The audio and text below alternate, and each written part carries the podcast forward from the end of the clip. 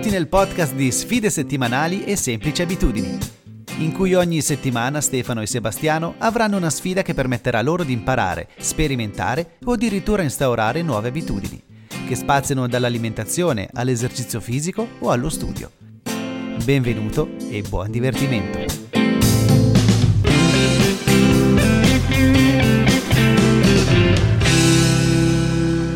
Alex, tuo figlio ha adesso un anno e mezzo?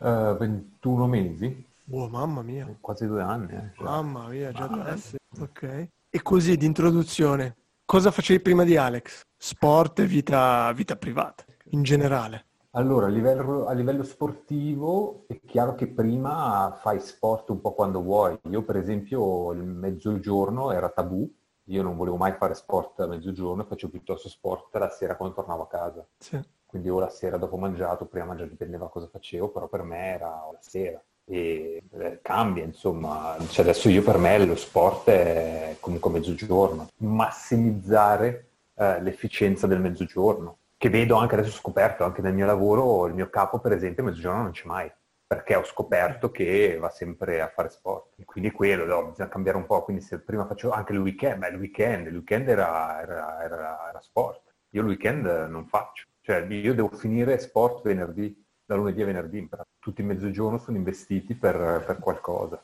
E poi dopo, voilà, il weekend so che vabbè, sabato comunque non posso perché sono da solo con lui e, e domenica è un po' la giornata famiglia, quindi poi dipende un po' sempre, sai, anche dalle persone. Ci sono quelli che magari se ne fregano un po' e la domenica vanno. Io mi sento un po' in colpa a lasciarli, lasciare da soli, andare... Perché andare... Pri- prima lo facevi la domenica di andare a fare sport? Io mi svegliavo, facevo colazione e poi partivo, partivo sì. Cioè io, è vero che comunque diminuisce un po', io nel senso non riesco più a fare così tante volte come facevo, come facevo prima, cioè prima riuscivo ad arrivare quattro volte a settimana, adesso tre al massimo. Sì. Poi, poi, e mi dicevi anche che riesci comunque a massimizzare il tempo con cui stai con Alex, no?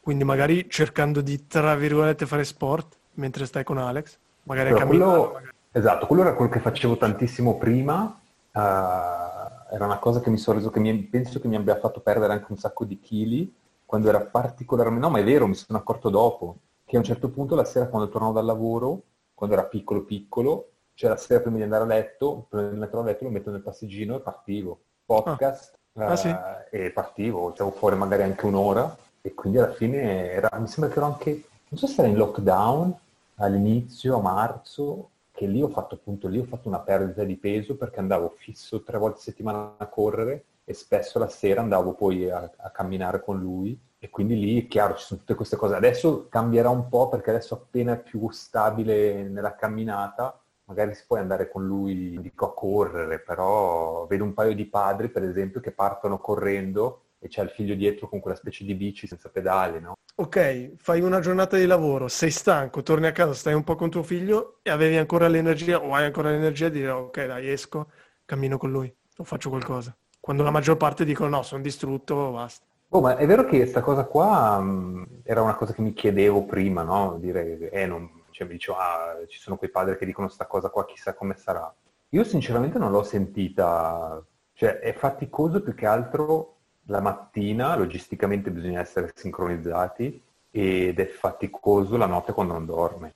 La sera no, sinceramente no, cioè, anzi è con piacere che torno a casa, poi appunto è stata una scelta nostra di vita di, di, non, di non, vivere lontano dal lavoro, quindi io in bus almeno 10 minuti sono al lavoro, la Giulia uguale e l'asilo è a Cotè, quindi no, quindi siamo a casa e appunto anche quello penso che faccia, secondo me quello è un po' il consiglio che do a tutti, alla fine è penso sia mega importante vivere proprio la famiglia, cioè poter, noi siamo a casa più o meno alle sei e mezza, siamo tutti a casa e quindi abbiamo un'ora e mezza, due ore dove facciamo la vita in famiglia, ci mettiamo lì, mangiamo.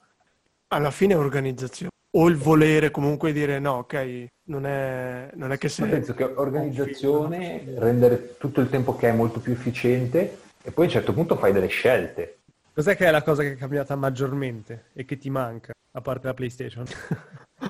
No, quello che mi manca, sembra una stupidata, ma quello che mi manca è dormire la mattina, ma non tardi, è non doversi alzare la mattina. Che quella è una cosa che mi... Cioè, in pratica io non, non posso mai... Anche se non è, non è, tanto lo svegliarsi presto che dà fastidio, perché poi va da bambino a bambino. Allora il nostro dorme la notte cascasse il mondo, sei e mezza, sette, sveglio. E quindi adesso sono due anni che, cioè, voi fate... Mm-hmm. Tanto quando anche sabato e domenica ti devi svegliare alle sei e mezza, sette, voglio vedere se fate... Mm-hmm. Però vabbè. È meglio, e... ti godi di più la giornata. Sì, bellissimo, no? e...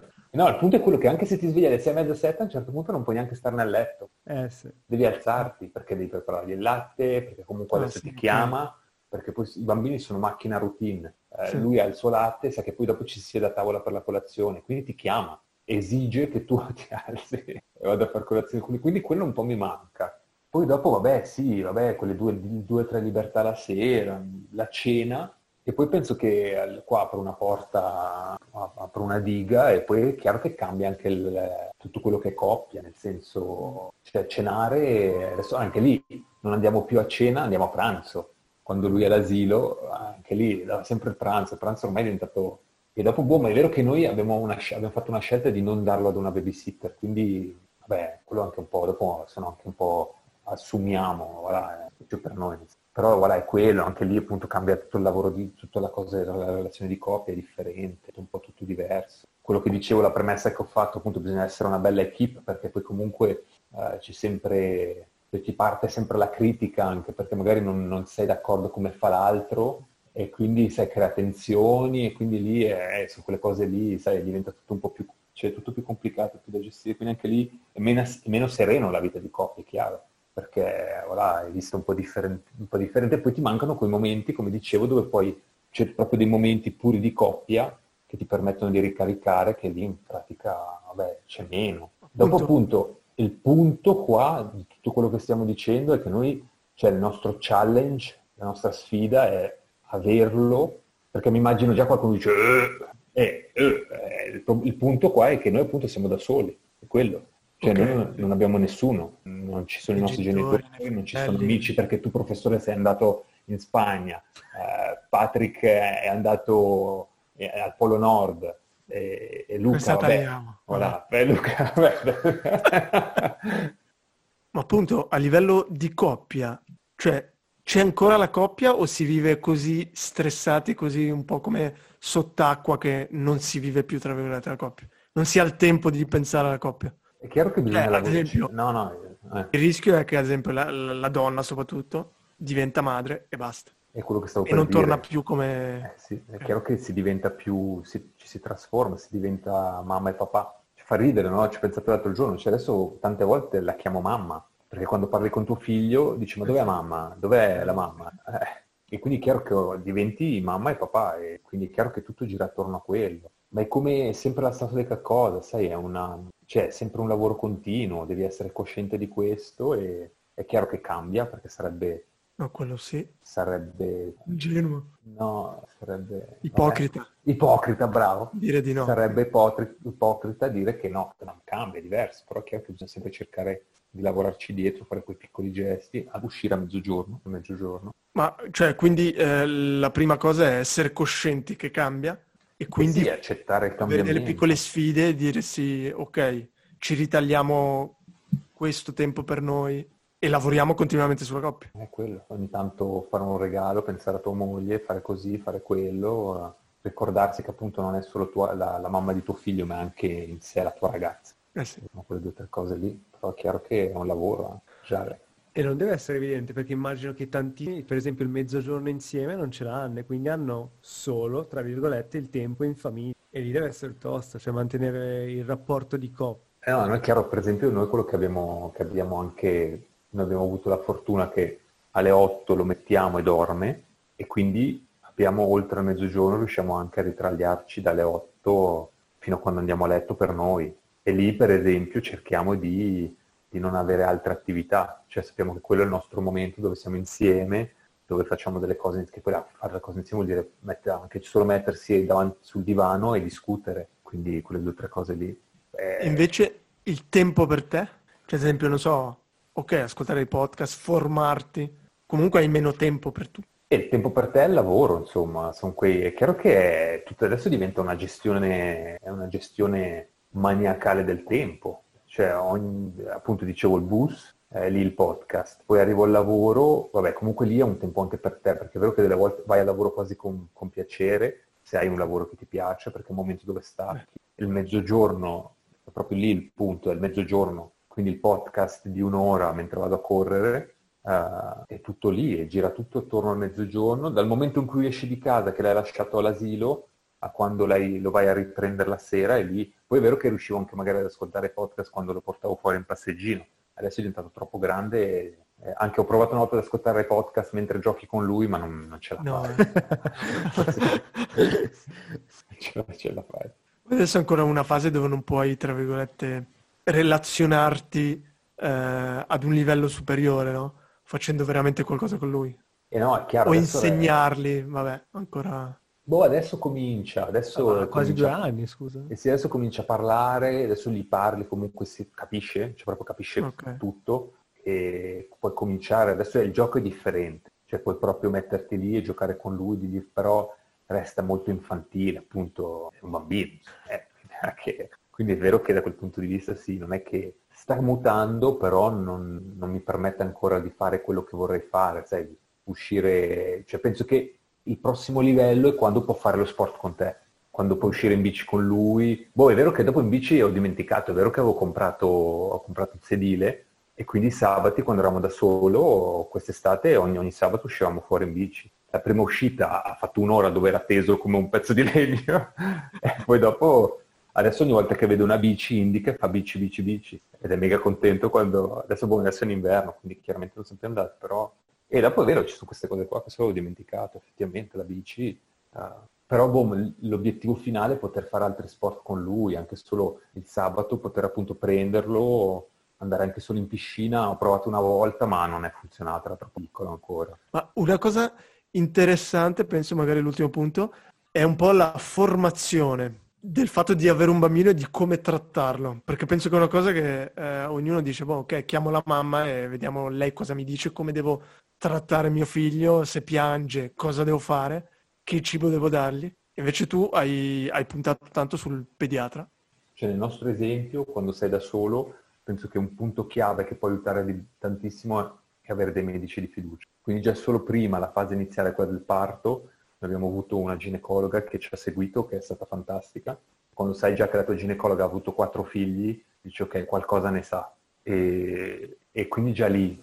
Poi dopo noi abbiamo avuto questo pediatra, allora pur essendo juventino, eh, è comunque un grande pediatra, è vero che ci ha sempre dato, ci ha sempre spiegato, ci ha detto, e quindi non c'era mai interpretazione, cioè lui ti dà la base scientifica, ti dice il bambino è così, a partire dai quattro mesi deve dormire. E se piange la notte bisogna lasciarlo piangere. Quindi lui ti dice guarda, scientificamente è così, poi fate quello che volete. E quello è stato mega importante. E è vero che paradossalmente la persona che meno seguiva, le persone che meno ascoltavamo erano i nostri genitori, perché ti rendi conto che, boh, cioè, eh, no, cioè, cioè, a parte che è sempre una critica totale, perché chiaramente Chiaro. parapora al tuo genitore fai sbagliato sempre, Chiaro. sempre. E quindi no, quello è stato veramente importante. Penso avere, avere un pediatra che ti aiuta, poi dopo è chiaro che c'è formazione o non formazione, cioè impari, impari da solo con l'esperienza e, e, non c'è niente che ti può realmente preparare. Oh, però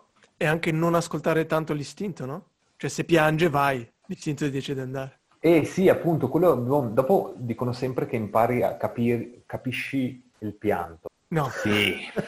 cioè, Teoria. no, è vero che durante il giorno, soprattutto quando è piccolo, dici sì, ci sono dei pianti che capisci, capisci quando, quando sta magari facendo le, cioè sta facendo i capricci o altro, però di notte non è così semplice. Quello è molto più difficile, quindi boh, un po' di intuito.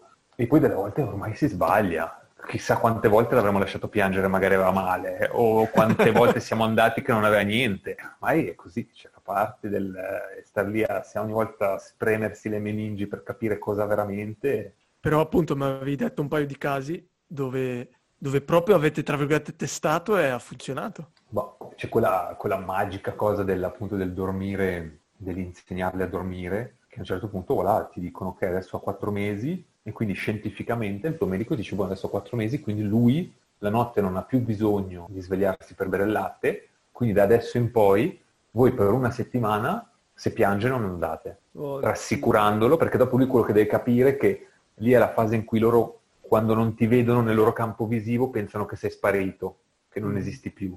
E quindi devono imparare che tu sei ancora lì.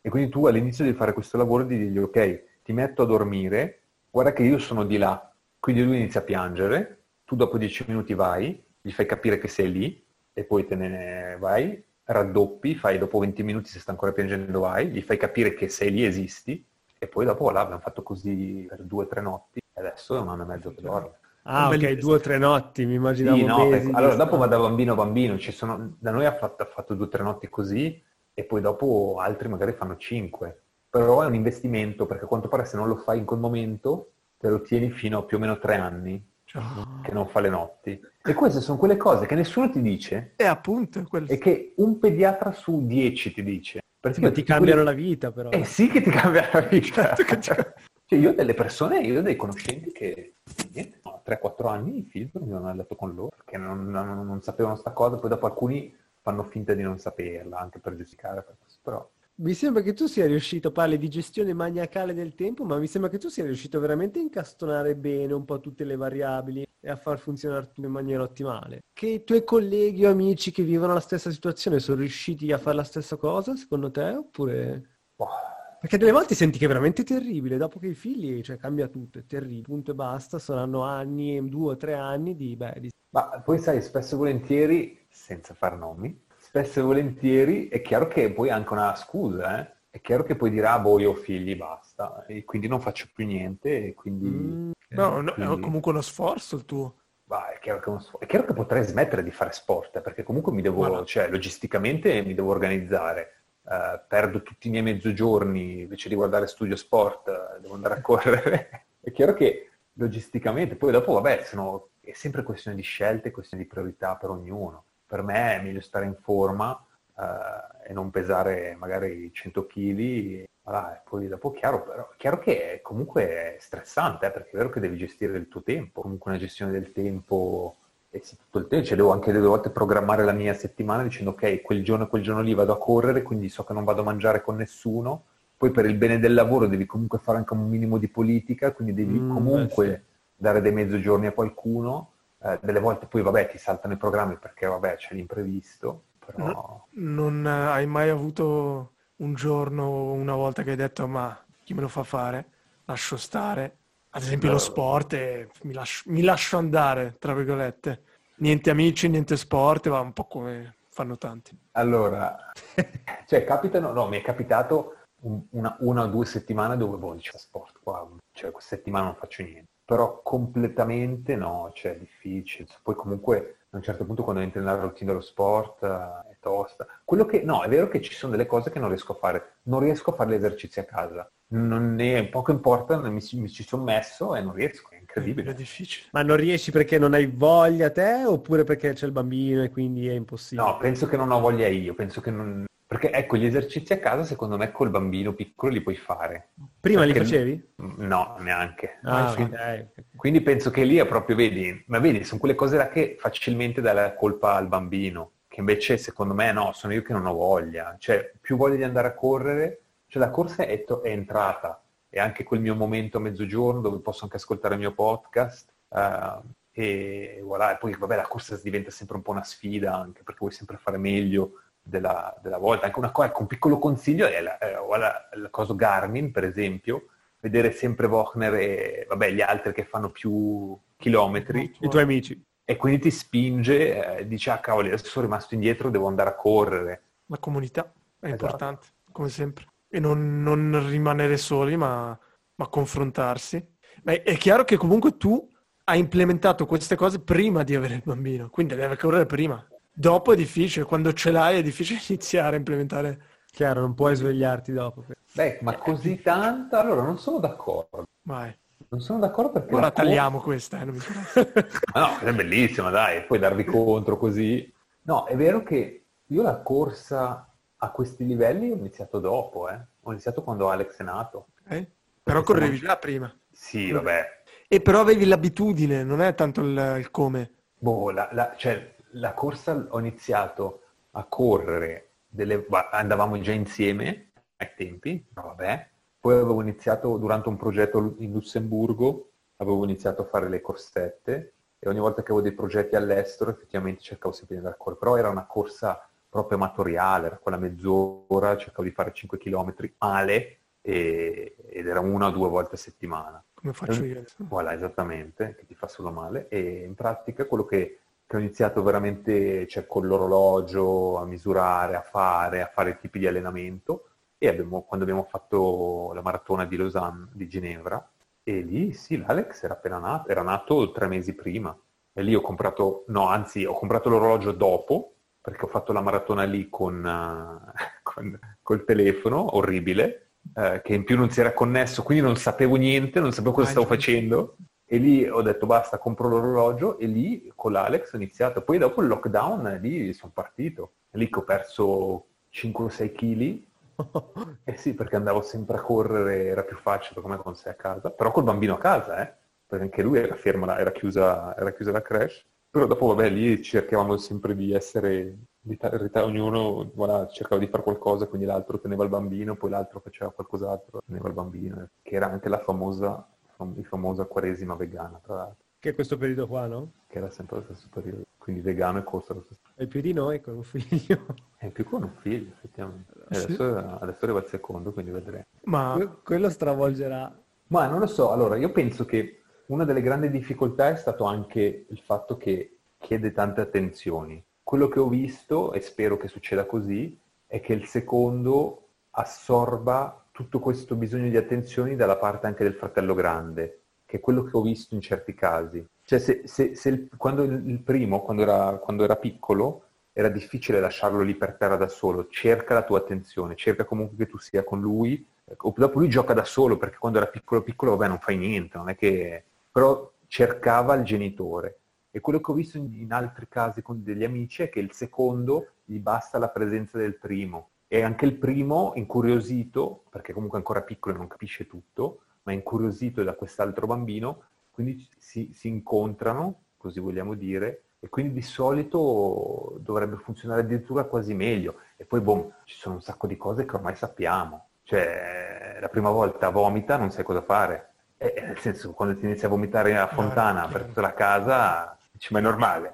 adesso, vabbè, adesso sai, e quindi anche quelle due o tre cose lì, le volte che vai anche a- vai dal medico di picchetto perché dici, ecco, cosa sta succedendo, cioè il secondo solo dopo 5 giorni di febbre a 40 magari lo porto dal medico. no, chiaro. No, ma- Crescere cioè, uno psicopatico. Eh, vabbè, te, eh, nel senso, a un certo punto è così. Quindi, boh, quello che è vero, che dicono tutti, che lo sforzo del secondo non è lineare. Cioè, a un certo punto il secondo è più... E poi ne riparliamo fra sei mesi. eh. Infatti, secondo me stai dicendo queste cose per convincerti e sperare Sì, sì, che sì, sarà sì. così. Eh, vabbè, giusto. Sì. Giusto, giusto. Per cui non fate Jack Daniel. È lo spoiler alla prossima puntata. E fra un anno facciamo, facciamo il podcast, vediamo un'altra puntata. Come è andata la gestione. Bene, penso che abbiamo fatto il tour, no? The Force. Sì. Cavolo, mi hai dato un po' di ottimismo per questa storia dei veramente, eh? Di solito c'è sempre il terrore addosso, Sì, non veramente. più Eh no, niente. Ultimissima domanda, veramente, perché questa è una cosa che mi interessa un sacco. A livello di lingue, com'è che fate? Vi siete messi a tavolino e vi siete detti, boh, deve imparare, perché voi, cioè tu parli l'italiano, tua moglie è tedesco, no? Lei è di, di lingua madre tedesco. E siete a Ginevra dove si parla francese e inglese. Esatto, quindi lui, lui in pratica sente solo il tedesco, cioè sente solo, eh, quindi lui fuori è solo francese. Alla crash parla, infatti è quello, cioè noi siamo, alla fine noi siamo mega contenti della crash. È una cosa che all'inizio quasi ti senti in colpa perché dici, boh, mi lascio mio figlio alla L'asilo nido. crash, l'asilo nido, però no, ti rendi conto che cavoli, anche per questi casi qui è, è fighissima la crash. Quindi lui lì parla, parla francese, perché se no non l'avrebbe mai imparato. no? Eh beh, sì. Eh no. e, e io gli parlo solo in italiano, la Giulia gli parla solo in tedesco e poi è vero che la Eh. merda è che quando siamo insieme noi abbiamo tendenza a parlare neanche aramaico, facciamo uno schifo, parliamo un aramaico mixato col, con l'inglese e quindi boh, lui chiaramente vedi, vedi tantissimo che ascolta Spugna. E infatti adesso quando mi vuole dire di andare, mi sono accorto adesso, all'inizio non capivo cosa diceva. Mi dice go, go, go. Perché- e faccio, ma perché? Cos'è? Cosa dice? Poi ho capito perché ero io che dicevo, delle volte dico go. E quindi lui ha capito questa cosa e adesso lui mi dice go, go, go e, e vabbè, chissà, chissà cosa parlerà. Non lo Grazie per aver ascoltato un'altra puntata di Sfide Settimanali. Se siete interessati a quello che facciamo, venite a trovarci sulla pagina Instagram oppure sul sito sfidesettimanali.com. Un saluto e alla prossima puntata!